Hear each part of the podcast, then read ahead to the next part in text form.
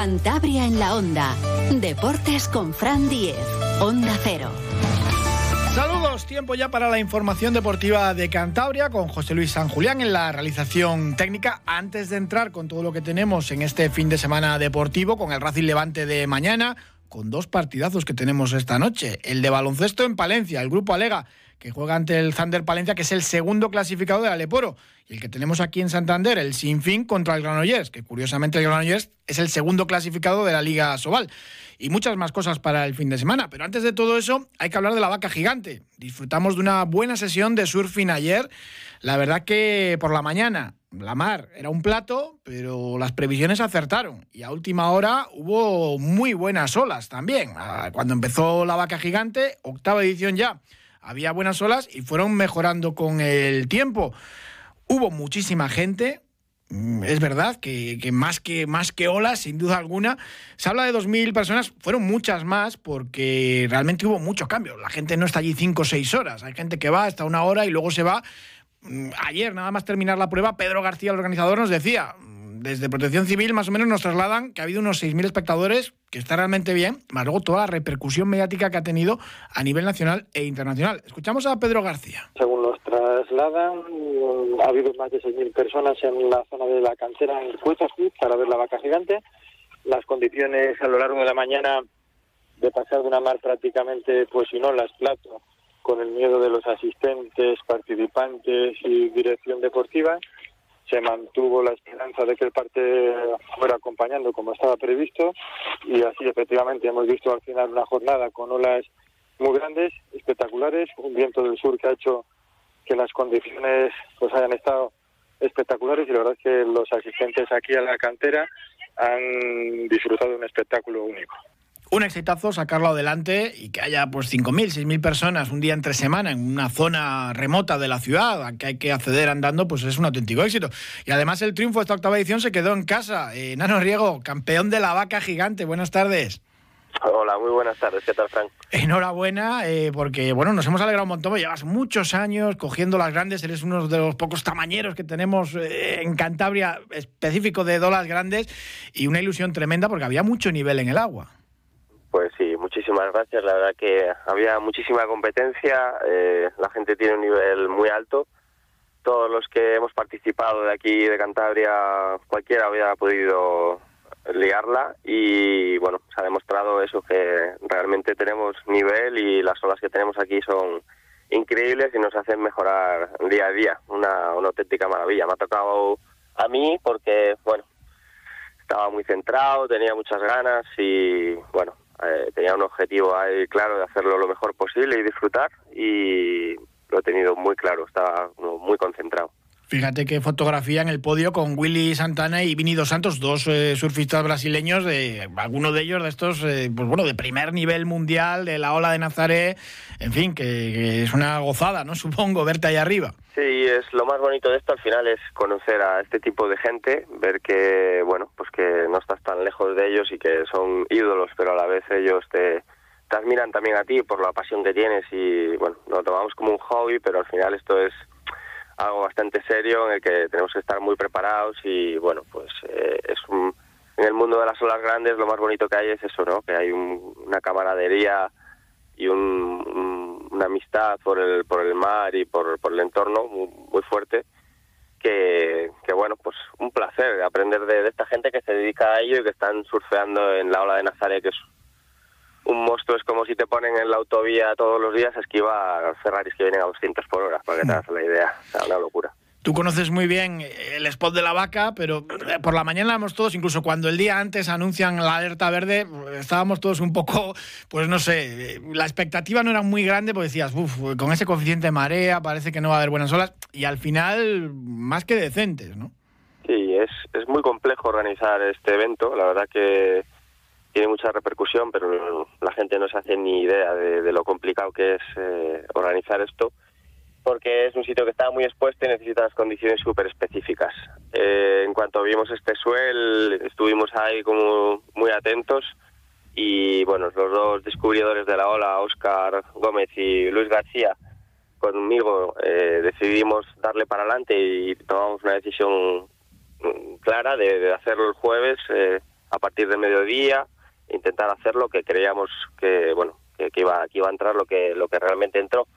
Hmm. Al final, bueno, eh, tuvimos suerte, entró todo y fue una auténtica maravilla. Ha quedado muy contenta la organización, muy contento el público, la gente de seguridad que ha hecho un trabajo formidable, nos hemos sentido súper seguros con las motos de agua, la coordinación, ha sido todo una maravilla y los surfistas pues hemos podido disfrutar de, olas realmente heavy. Parecía complicado, pero la remada, la remada no os daba para, para coger la ola y costaba también mucho llegar al pico, ¿no? Sí, sí, es un sitio que, que es súper complejo, una ola que viene con una profundidad eh, gigante, de repente choca contra una plataforma que está a 10 metros y se levanta muy rápido y, y genera pues eso, una ola muy, muy muy salvaje y un poco difícil de leer, no sabes muy bien a, qué sitio va a ir. Entonces, pues, bueno, estás como medio de mar abierto y tienes que ir cogiendo referencias y eso hace que la gente de aquí también tenga eh, cierta ventaja porque conocemos el, muy bien el, spot. Resúmenos un poco cómo fue tu triunfo. Pues bueno, me planteé la competición como eso, eh, pasármelo lo mejor posible, haciéndolo todo lo bien que pudiese y objetivo era intentar pasar la primera semifinal, eran tres semifinales de seis personas en las que pasaban los dos mejores. Eh, en las semifinales el mar no terminaba de arrancar y era muy difícil de, estar en el sitio y bueno, tuve la estrategia de coger todas las que pude sin esperar a, a, coger nada en especial. Coger muchas, muchas, muchas con la idea de eso, de que me fuese subiendo la adrenalina para cuando llegase la buena poder darle.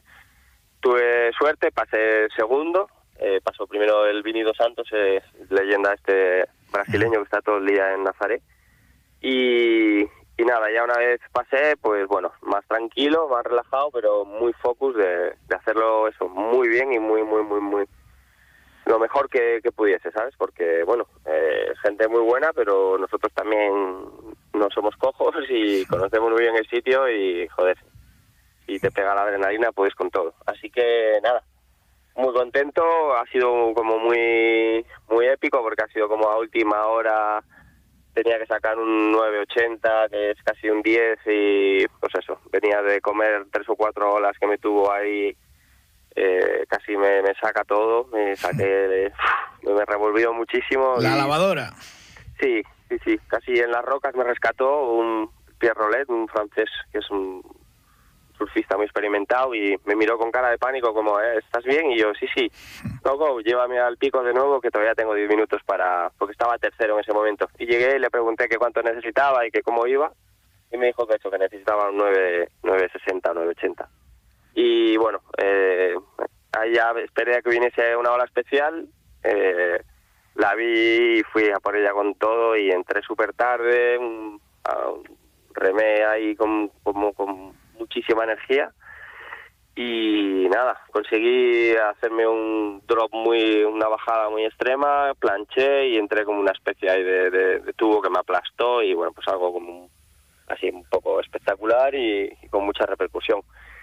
Eh, subidón y nada, pues eh, me llevé el triunfo y lo disfruté con mi familia, mis amigos, me sacaron a hombros mis amigos, mis colegas surferos muy emotivo y bueno, pues eso, una historia que, que dedico a mi tío Nando, recién fallecido, una leyenda del, del remo cántabro, presidente de, del Club de Remo de, Camargo.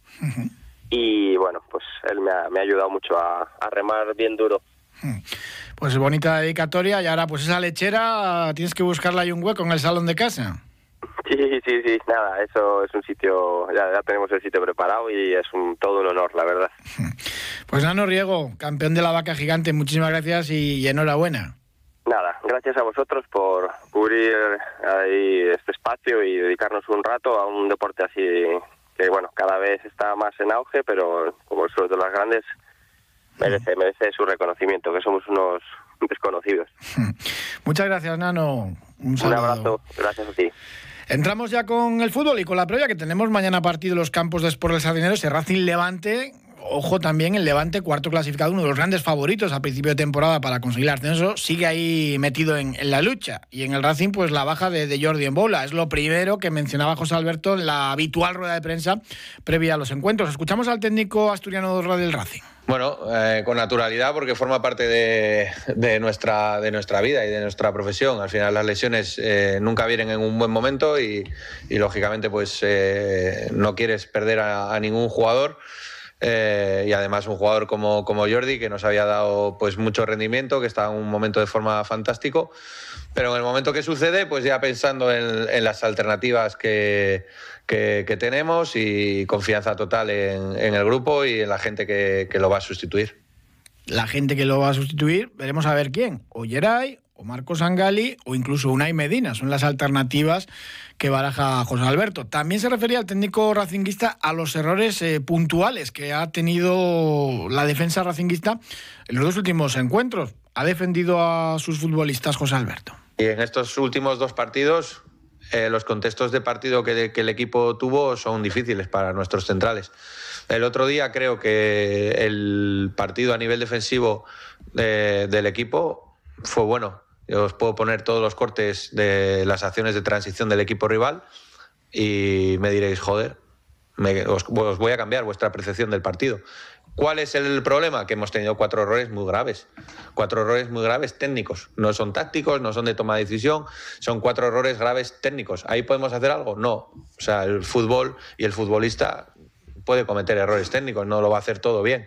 Entonces, de cuatro errores graves, pues nos podemos quedar con la situación o con la sensación de, de que el equipo ha estado mal a nivel táctico, que las vigilancias no son buenas, pero no ha sido así. Ha sido cuatro detalles eh, técnicos de pase, de, bueno, de pase con el pie, de pase con cabeza, ¿sabes? Cuatro situaciones muy sencillas que no hemos resuelto bien y a partir de ahí el rival transita, pero las vigilancias eh, fueron buenas. Entonces, eh, los errores hay que aceptarlos como parte del juego. Sí, sí, pero claro, parte del juego, pero aquí en esta categoría los detalles te matan. Vamos a ver si mañana en el Sardinero no hay errores de este tipo, ¿no? Que es que suelen costar o partidos o puntos. Llega un Levante, en teoría en crisis, lo venimos comentando porque lleva tres partidos sin marcar y sin ganar. Pero claro, viene también de una racha de, de 20 encuentros sin perder y es un equipo muy, muy rocoso. Que llega con muchas bajas, sí, pero lo de la crisis ni lo veo yo, ni lo ve tampoco José Alberto. Bueno, todo se puede ver de maneras diferentes. También es cierto que desde el Racing ganó allí estuvo 20 partidos sin perder. O sea, eso es una locura en esta categoría. Y que ha perdido en Huesca 3-0, pero que en los dos últimos partidos es cierto que no ha hecho gol, pero también ha dejado su portería cero. Es el tercer equipo de la liga menos goleado, es el, uno de los equipos de la liga que más remata a portería rival. O sea, es el equipo de la liga que más ritmo en la circulación tiene. O sea, es un equipo eh, de un nivel técnico altísimo que no necesita estar bien para ganarte, porque cualquier detalle de cualquier jugador eh, eh, te puede ganar el partido. Y nosotros, pues tenemos que buscar un partido eh, prácticamente perfecto. no cometer errores, que nuestros jugadores estén todos a un nivel alto. Y si es así, pues tendremos opciones. En el momento que alguno de los que participe en el partido, su nivel no sea el, el adecuado o el esperado, pues tendremos bastantes menos opciones si hay algún fallo puntual, pues más difícil ganar en casa. De momento con José Alberto Racing se mantiene invicto en el Sardinero. Javi Calleja también ofrecía hoy su rueda de prensa al técnico del Levante antes de viajar a Santander con, su equipo. Y no ha dudado en calificar este partido de importantísimo. Y es que es verdad, el Levante viene a ganar porque si no se descuelga de la lucha por el primer puesto o incluso, hombre, el playoff parece que lo tiene ahí, pero tienen que seguir ganando los de arriba. Está por arriba y por abajo el campeonato todavía muy, muy igualado en segunda división. Escuchamos a Javi Calleja. Sí, partido importantísimo. Eh, fuera de casa y con la necesidad de ganar. Pues eh, hemos intentado ver un poco qué, qué cosas había que mejorar, trabajar para, sobre todo para este, para este partido y que nos sirva también, pues a lo mejor para, para más adelante, pero lo principal es fijarse siempre en el partido inmediato. Entonces, eh, hemos intentado trabajar con diferentes sistemas, eh, diferentes posibilidades para hacerle daño al, Racing.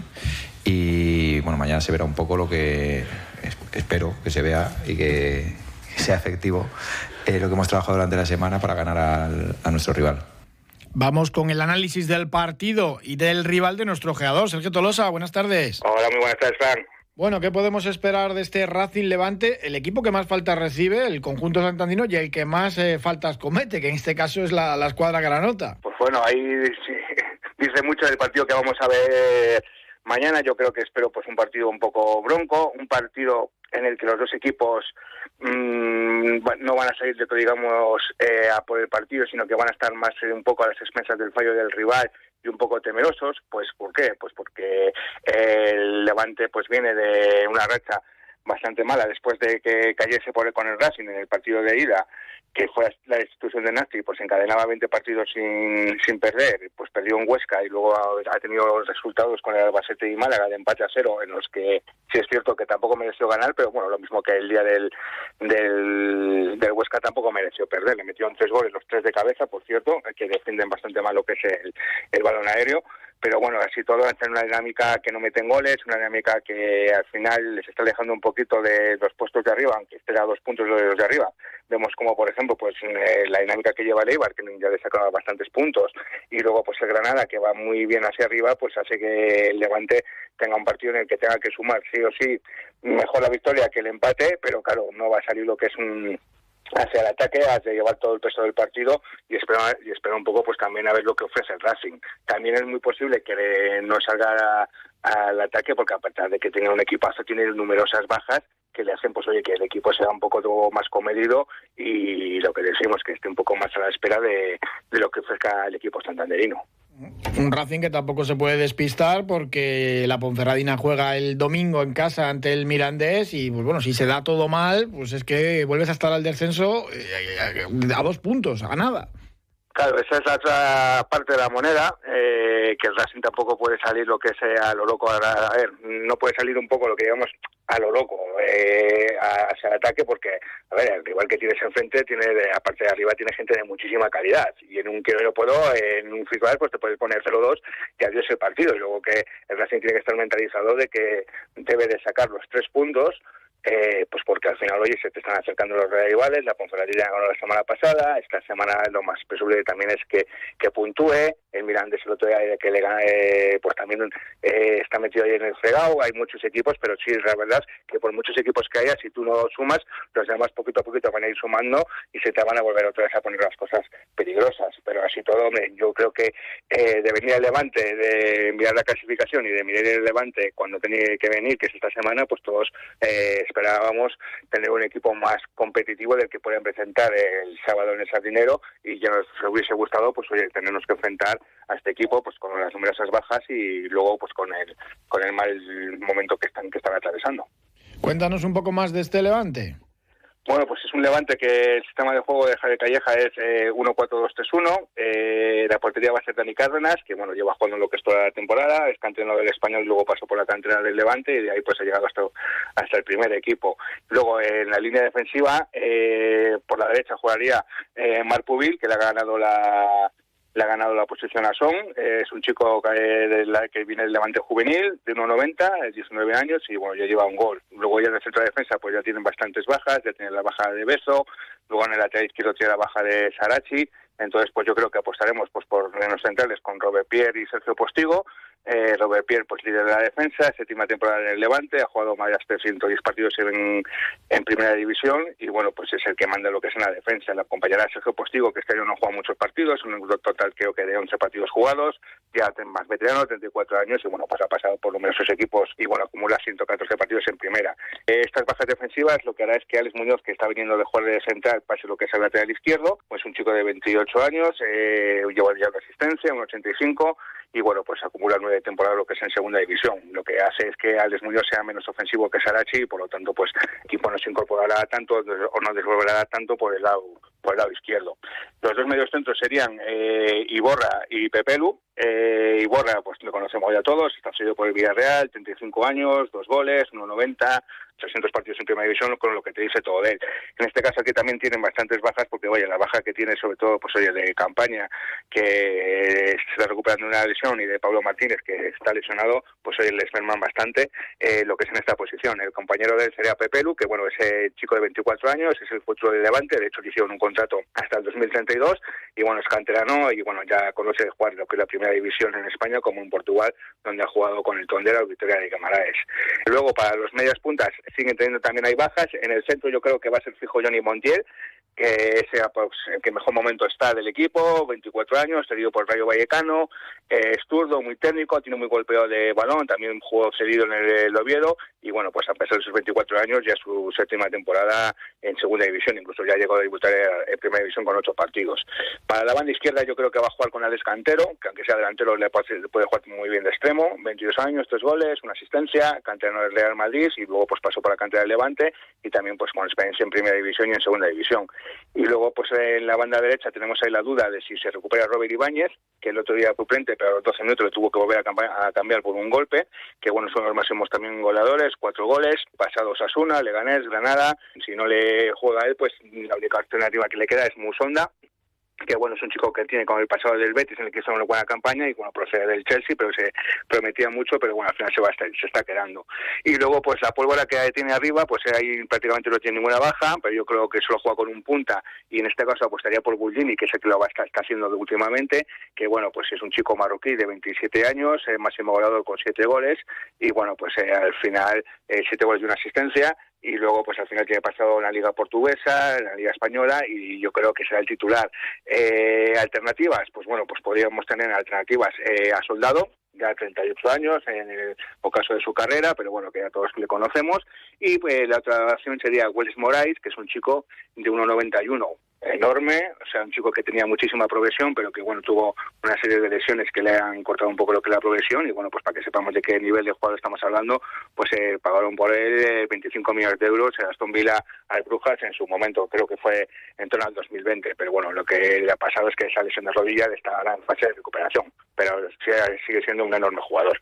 Partido complicado para el Racing. Sí, a ver, al final el Levante con las bajas o sin ellas, al final es un equipo muy competitivo. El entrenador que tiene en el banquillo es un equipo que les mete mucha presión, eh, que le sea, que no les va a dejar que no se dejen ir, sino que lo que busca también es la competitividad y luego pues al final lo que nos encontramos es que es un partido en el que ellos vienen muy necesitados y que nosotros también estamos igual de necesitados pues porque al final el no haber conseguido ganar en las últimas dos jornadas pues nos implica ahora el tener que afrontar un partido contra un equipo superior a los dos anteriores en el que sí necesitamos más la victoria. Pues Sergio Tolosa, muchísimas gracias como siempre. Buen fin de semana. Igualmente, Fran, muchas gracias.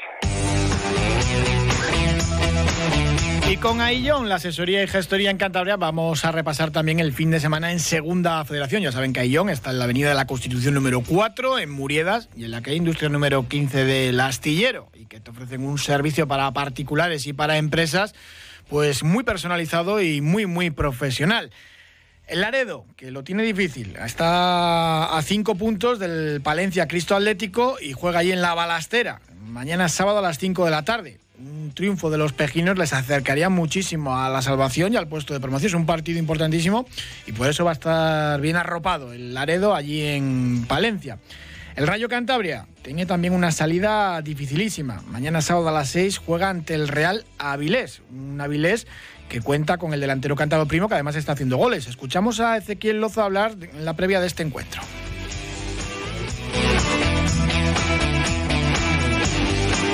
Ezequiel Loza, tenemos por ahí el corte.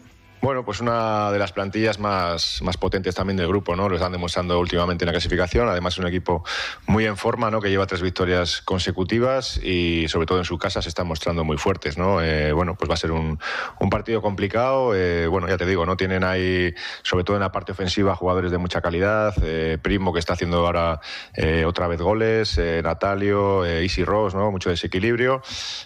bueno, pues por dentro también tienen gente de calidad. Atrás se han reforzado bien en, en el mercado de invierno.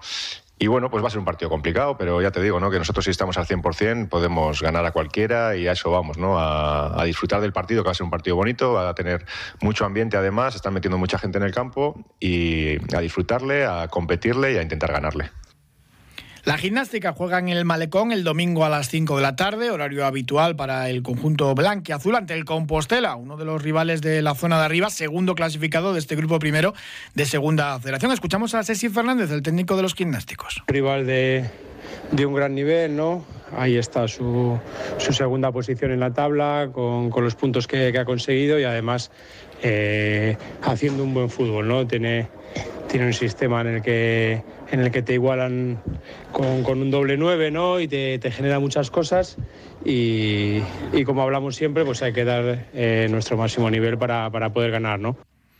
Y tenemos baloncesto esta noche a las 9 de la noche. El grupo Alega que se desplaza cerquita a Palencia para enfrentarse al Thunder Palencia uno de los equipos más potentes de la Leporo, está ahora mismo segundo y ha sido líder de, esta segunda categoría del baloncesto nacional durante muchísimas jornadas. En su cancha han perdido muy poquitos partidos. También va a estar arropado el, grupo Alega, viajan bastantes seguidores eh, torralaveguenses para ver el partido de esta noche. Escuchamos a David Mangas, el técnico de los cántabros. Uno de los mejores de la categoría, es el actual campeón de la Copa Princesa.